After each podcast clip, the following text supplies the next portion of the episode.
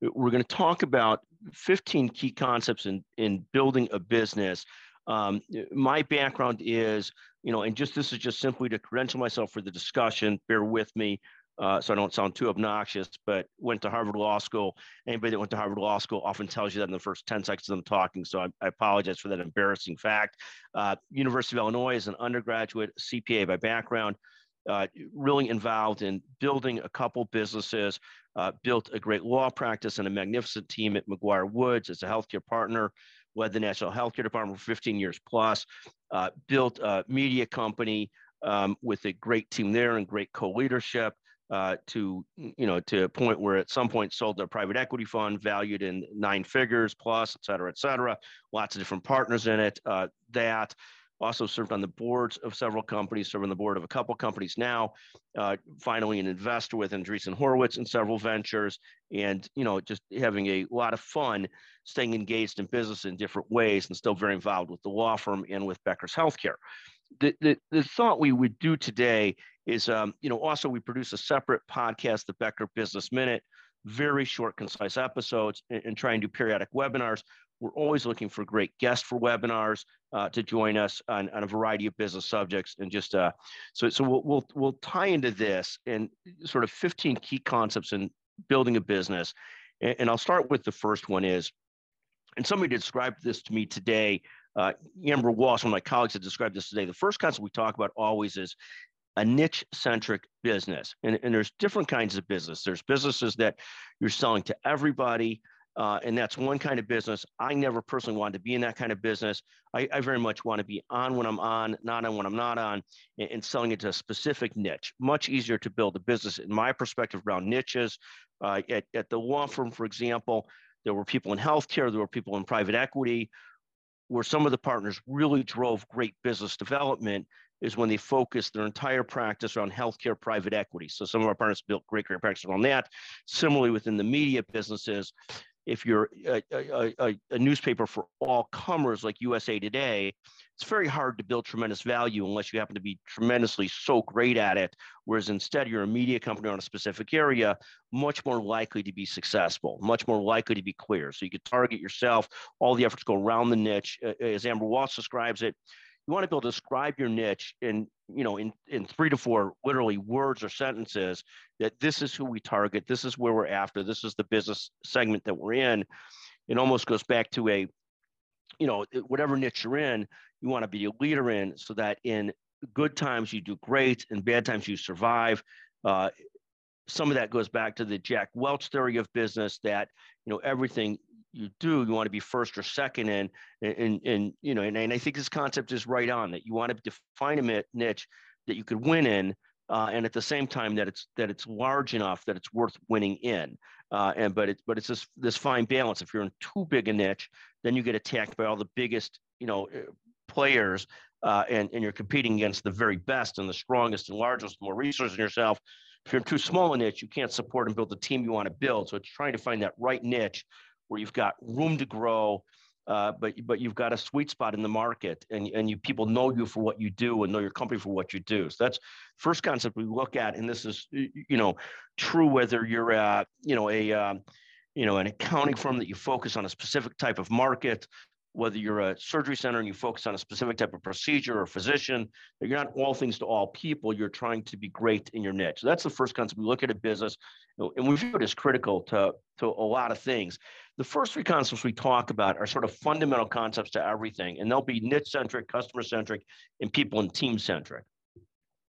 The second concept we talk about in building a business is this concept of constant customer centricity. It's it's and this ties into a lot of other concepts we talk about about knowing your business, knowing your customers. But if you're a large, let's say, accounting firm, uh, and you've got five thousand clients, you want to understand which are the 20%, those thousand that really pay the bills, and, and make sure you're really taking care of them. In any sort of business, there's typically some percentage of clients that generate the vast majority of your revenues. And the, and, and, and the view is to make sure you're doing everything you can to take care of your customers really well.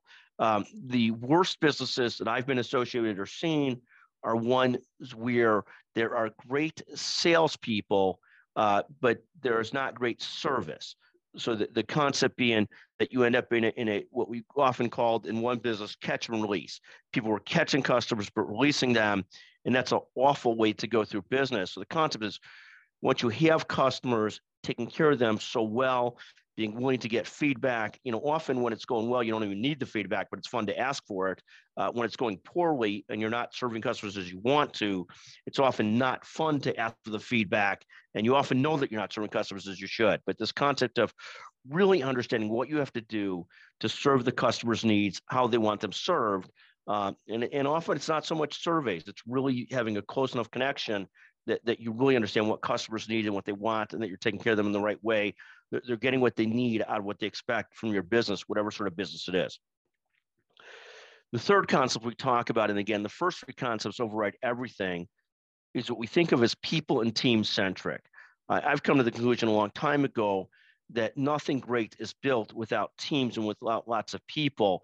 Um, when you look at any company, you know, there's this old adage, you can go fast alone, but if you want to go far, you need a team. And I think it's really true.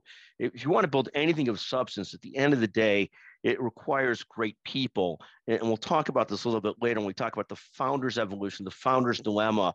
But if you want to build a great business, do anything of any significance at all, it's going to require teams and people, not just oneself. You could have a great business by yourself, but it's a small business, and that's fine if that's what you want to do. If you just want to be an independent consultant, you just want to do whatever you want to do, you want to be a public speaker, whatever it might be, you could do that. A professional contractor, uh, a teacher, you could be a tutor, you could be a lot of things by yourself and that's great and that might be what you want to do but if you want to build a great business you're going to my experience is it, it, takes great people and great teams to build a great business. So so people and teams so, so we think of everything wrapping up on these first three concepts to start with niche centric customer centric and, and people and team centric then we'll talk about a number of other concepts beyond those three the next 12 concepts. So we'll start with those. The fourth thing we talk about is product market fit and this is the issue. And you've seen an explosion of this not working right coming out of Silicon Valley, coming out of venture capital, coming out of software companies, and so forth. There are so many companies that are built because the founder or somebody wants to do something. And that's this concept just follow your passion. The reality is you need sort of both.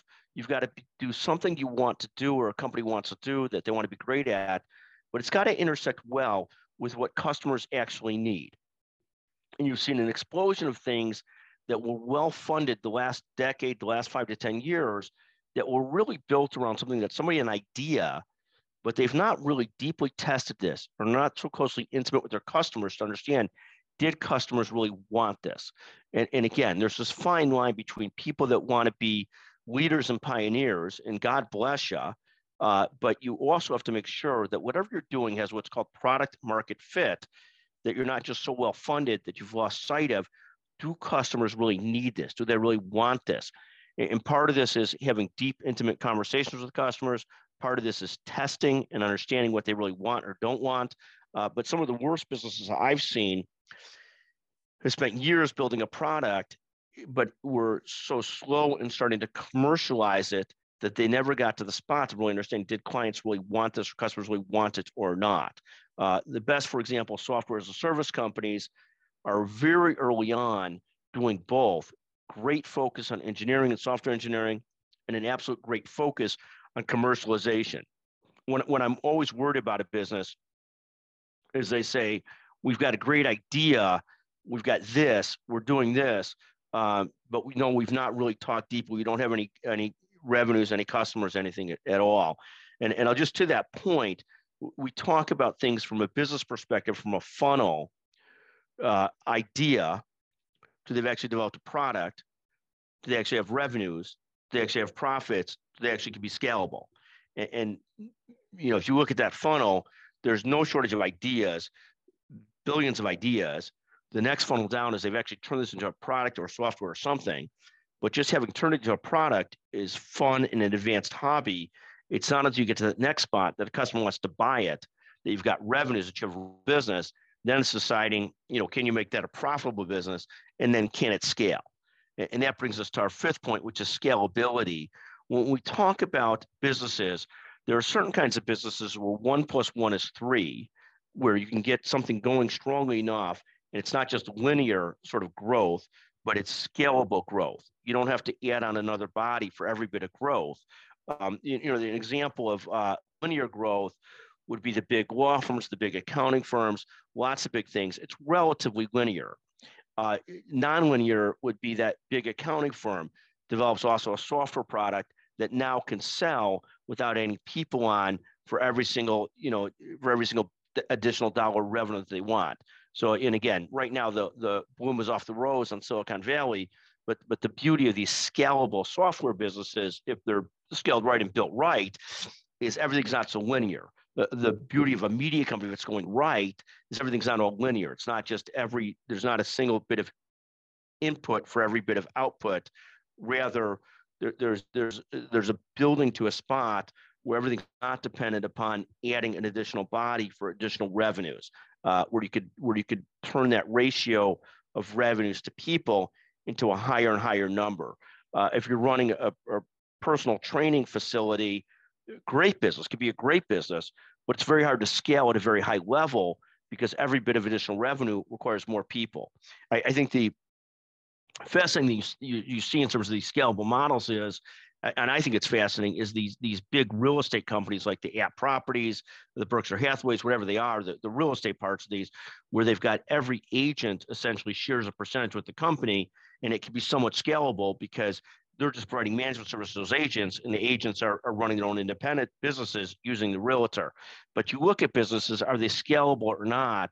And, and again, it depends what you want out of your business. Uh, but you you sort of have to look at this early on.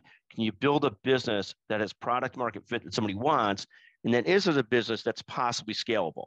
You know, people are trying to scale all these things today around platforms and physician practices and so forth, and and what you find is very hard to scale. Even though you know people are doing it, but they they run into lots of challenges too. So scalability: can the business be scaled, or is it so reliant on every single bit of of additional dollars on additional people? Is there some you know ability to to get to more dollars without absolutely adding on more people at all times.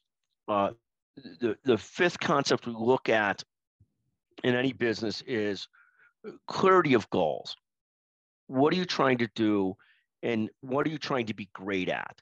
At, at some point in whatever business you're in, uh, and, and the challenge to this is sustainability over the long run, it's trying to be the very best at what you're doing. So if you're trying to be the very best, uh, uh, you know, if you're trying to be an accounting firm that's a national accounting firm, but you want to have the best practice in private equity, can you be the very best at it? Uh, if you're trying to serve a local community in Northwest Indiana, can you be the very best at serving that community to where you're a leader in that area, whatever it might be? But it's constantly looking at you know, can we have clarity of what we're trying to achieve? Uh, can we be the very best at concise coverage of business news? Can we be the best at concise coverage of healthcare news for hospital CEOs, for hospital leaders? Can we be the very best at it? You know, or, or if you're not the very best at it, is it worth doing is the great question.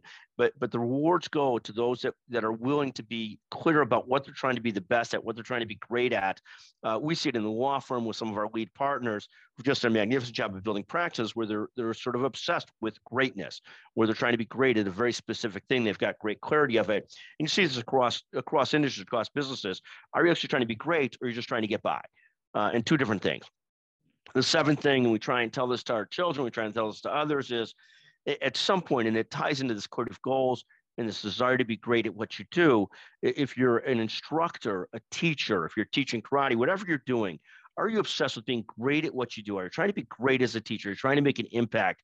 But at some point, to be great at something, and, and Ben Stein, for those uh, of my age that remember who that is, you know, used to do this concept of, you know, uh, you know, obsessed with greatness. If you want to be great at something, there's some prolonged period of time that you're probably going to have to be obsessed with it to, to really connect dots, to really become great at it. And it's not easy, but this concept of, you know, can you become great at something? Can your company, can you, can whatever you're trying to build become great at something? But it's probably going to require, not listening to this concept of work life balance, not listening to this concept of everything else we'll talk about today, but it's probably going to require at some point that you obsess about it for a prolonged period of time to be great at it. Many of us, when you get to my age, almost, you know, older, you you no longer have that energy to be absolutely the best at what you were the best at some time ago. But but it, it, you better build teams that want to have that greatness and want to strive for greatness uh, because it's it's it, it, But but you have to be great. I mean, if you want to win at something in business, you probably have to be great at it and be obsessed with trying to be great at it. It's going to probably take some prolonged effort of time to do so. The the next point that we talk about is this concept of gratitude. Um, in, in gratitude, it's this concept of sincere and genuine thankfulness to both your team and your customers. Like I always viewed the law business as this great business in that you had, on one hand, you had customers, clients, uh, accounts. On the other hand, you had people. And the entire business was really connecting great lawyers with great customers. And if you're a leader of that, if you're involved in that, or any business you're in, whether you're in the media business, it, it's great audience with great customers uh, and then great a great team that takes care of all of that you better be grateful sincerely grateful the people that work with you the teams that work with you the teams you're trying to build that this notion of gratitude and, and we talk about it in business as a, a culture of appreciation.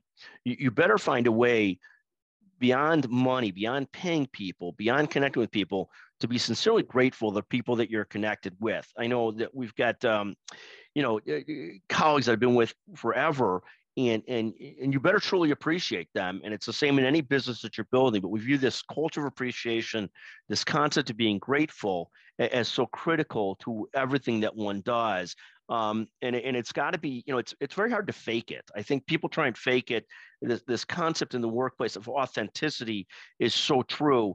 And if you want to build a business, if you want to be a business leader, which I was at one time, not so much anymore, you, you better be grateful to people. You better you better really appreciate both your clients and the people that work with you on your team. You, you better love both of them. That's sort of our ninth point today in 15 keys to building a business is this concept of authentic gratefulness and and and really appreciating people uh, because you can't do anything as we talked about earlier. What I found is you can't do anything without teams. Um, you know, anything I've been involved in, never really started to strive and grow until we built great teams that that went way beyond oneself as a founder or initial driver of a business. The the tenth thing that I'll talk about is is uh, the best people that run businesses they, they really know their own business. They know what makes the business go. They know the industry. They know their key people. They, they really know their own business and I think that this this concept is, um, you know, like the, the best operator I ever knew of surgery centers, you know, might have been running 60 surgery centers, but knew what was going on in San Antonio at that specific center within moments of something bad happening or good happening or stuff like that. Just was in sense they had to be a micromanager, but they had to really know their own business. In in running a you know professional services practice is you might have a hundred clients, but you better know who are the 17 of yours that really pay the bills you might have 50 people on your team.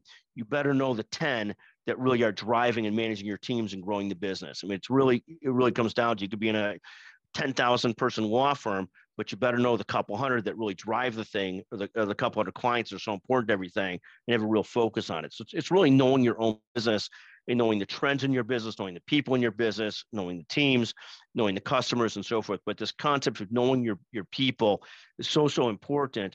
If at some point you become so disengaged that you're no longer then engaged in it, one, maybe you shouldn't be a leader in it anymore, or two, you better have built people and teams and, and, and groups that are doing those things that really know the business, really know the clients. Like nothing makes me happier watching a, an email today from a client to a lawyer uh, leader in the firm praising that leader for how well that leader, how well that that person, how well she handles that that general counsel, but sort of that that intimate relationship, that knowing the clients, knowing the business, knowing what's going on, so critical to success in business. And I think the, you know, you always know if you're an investor in businesses, you could tell very quickly are the people that are running the business you're investing in, do they really know their business or not?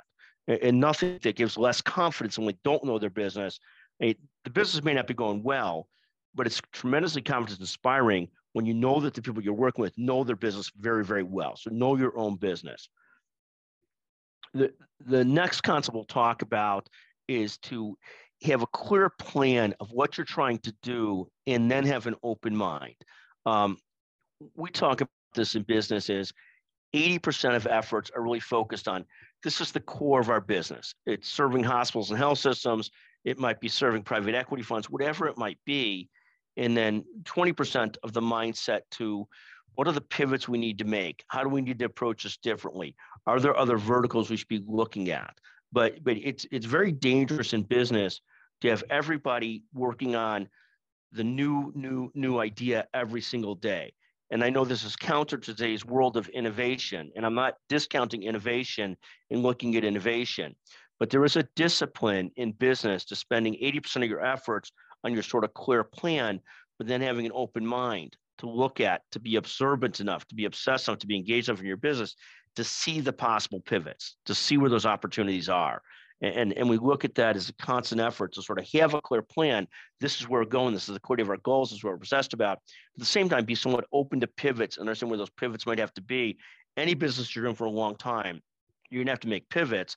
And so this great balance of executing on what you're doing while being open to pivots and having an open mind is, is great, with also the ability to say, you know, it's time to um, to, to, to slow down on new ideas and work on executing what we're doing. And it's a constant balance, of course, but you got to be so close to your business to be able to understand and see those those pivots is is the perspective. The um the next thing we talk about is the 80-20 rule. And the first concept is in almost every business, there's this old principle, the Pareto principle. Everybody's almost, I'm sure, has heard of it at some point or another. This concept that 80% of your results probably come from 20% of your customers, or 80% of your results come from 20% of your people.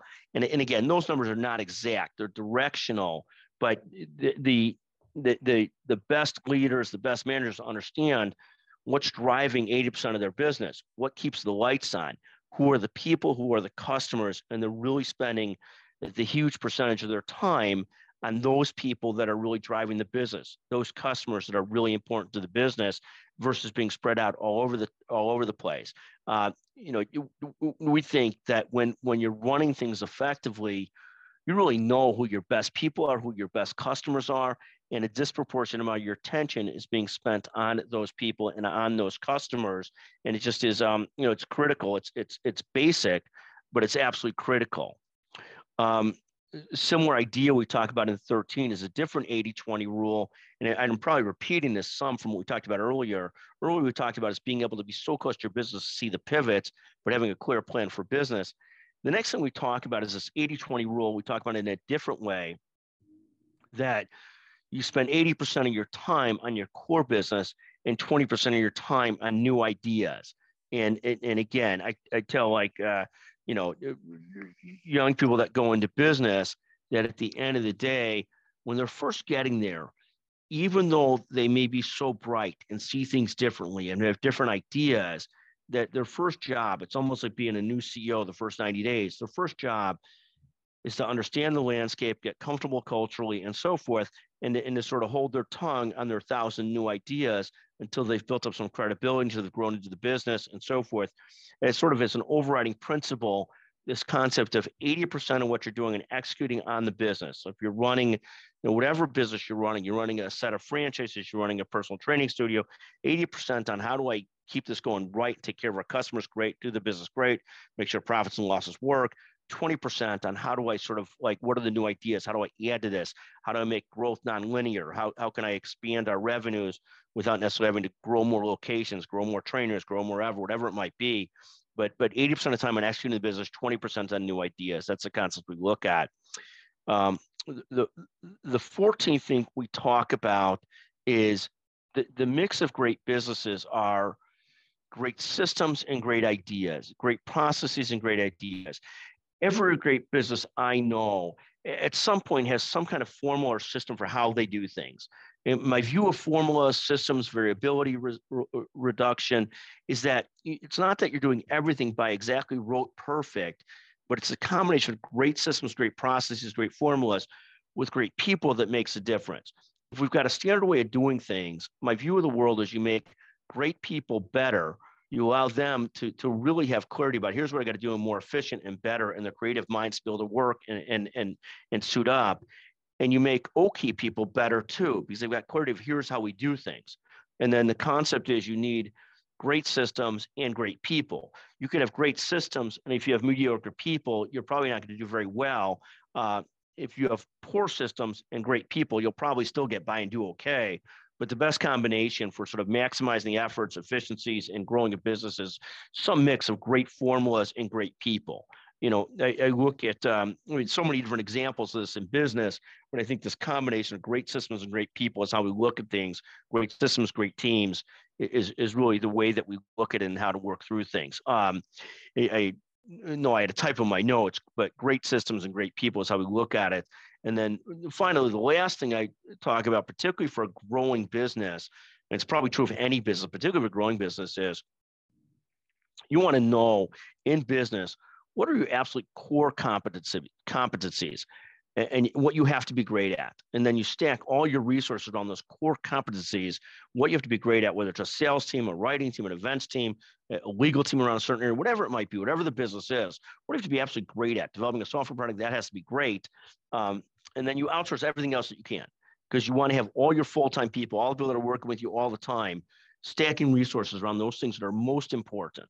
And, and you sort of really view it that way is what are what are sort of um, you know, what are your core competencies? What do you have to be great at? And this goes back to sort of defining what is your niche?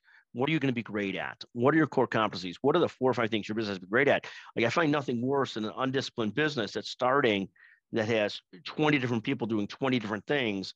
You know, they've hired, you know, two accounts, two lawyers, two this, two this, two that. And what essentially happens is they've diffused all their sort of power and they're probably not created anything. Uh, and that's no way to build a business. So we look at this concept of great businesses need to know the core competencies, and particularly as you grow, and even as you're much bigger, you're literally outsourcing everything else outside of those core competencies. So again, those are 15 concepts today: niche centric, customer centric, people and team centric, product market fit, fit, scalability, clarity of goals, and what your business should be great at, Seven, obsession with greatness. Eighth, the evolution of the leader. I forgot to talk about this. And anyway, so I'm glad I went through my notes again. So the concept in a great business, founding great business is when a founder starts a business, he or she does everything. Then they hire people that do things maybe not as well as they do, but they hire people. The worst thing in business is when people hire worse than themselves. And when, it, when a business has really evolved, they've hired people that are better than him or her to do almost everything. So the great businesses become less and less reliant upon the founder, the builder, et cetera.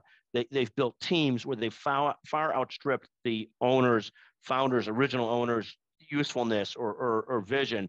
And this is when you've built a great business. I mean, Steve Jobs, for all his inventiveness, the greatest thing that ever happened was developing not just him, but an entire team around him, where the company Apple, which is, I think, now top in market capitalization in the country, uh, third in sales after maybe Walmart and Amazon.